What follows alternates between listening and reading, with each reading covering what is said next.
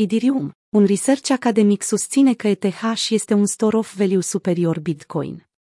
Experții unei universități din Australia au pus la îndoială reputația pe care Bitcoin o are ca fiind cel mai bun store of value, susținând faptul că Ethereum este pe cale să devină prima monedă deflaționară folosită în întreaga lume.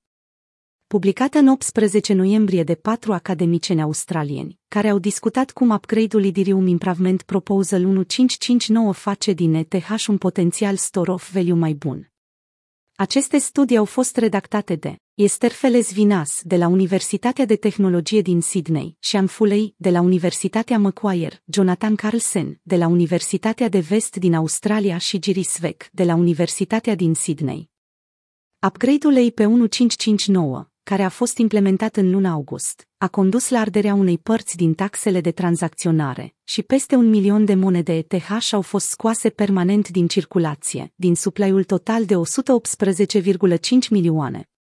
Câteodată, conform raportului, taxele de tranzacționare ajung să constituie peste 50% din cele 12.000 de monede ETH emise pe zi și ajung să fie arse mulțumite ei pe 1559.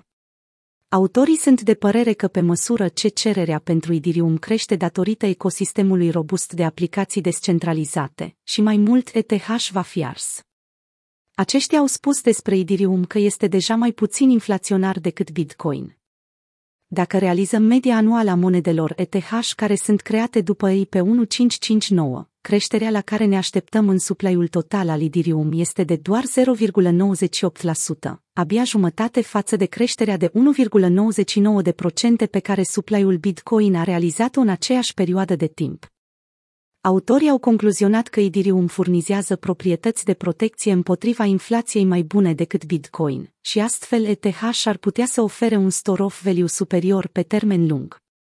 Interesul tot mai mare față de plafonul maxim al supply-ului Bitcoin, de 21 de milioane de monede, și sustenabilitatea sa pe post de protecție împotriva inflației, cauzată de printarea excesivă a dolarilor și de inflația ascendentă, care a atins valoarea de 6,2% în luna octombrie.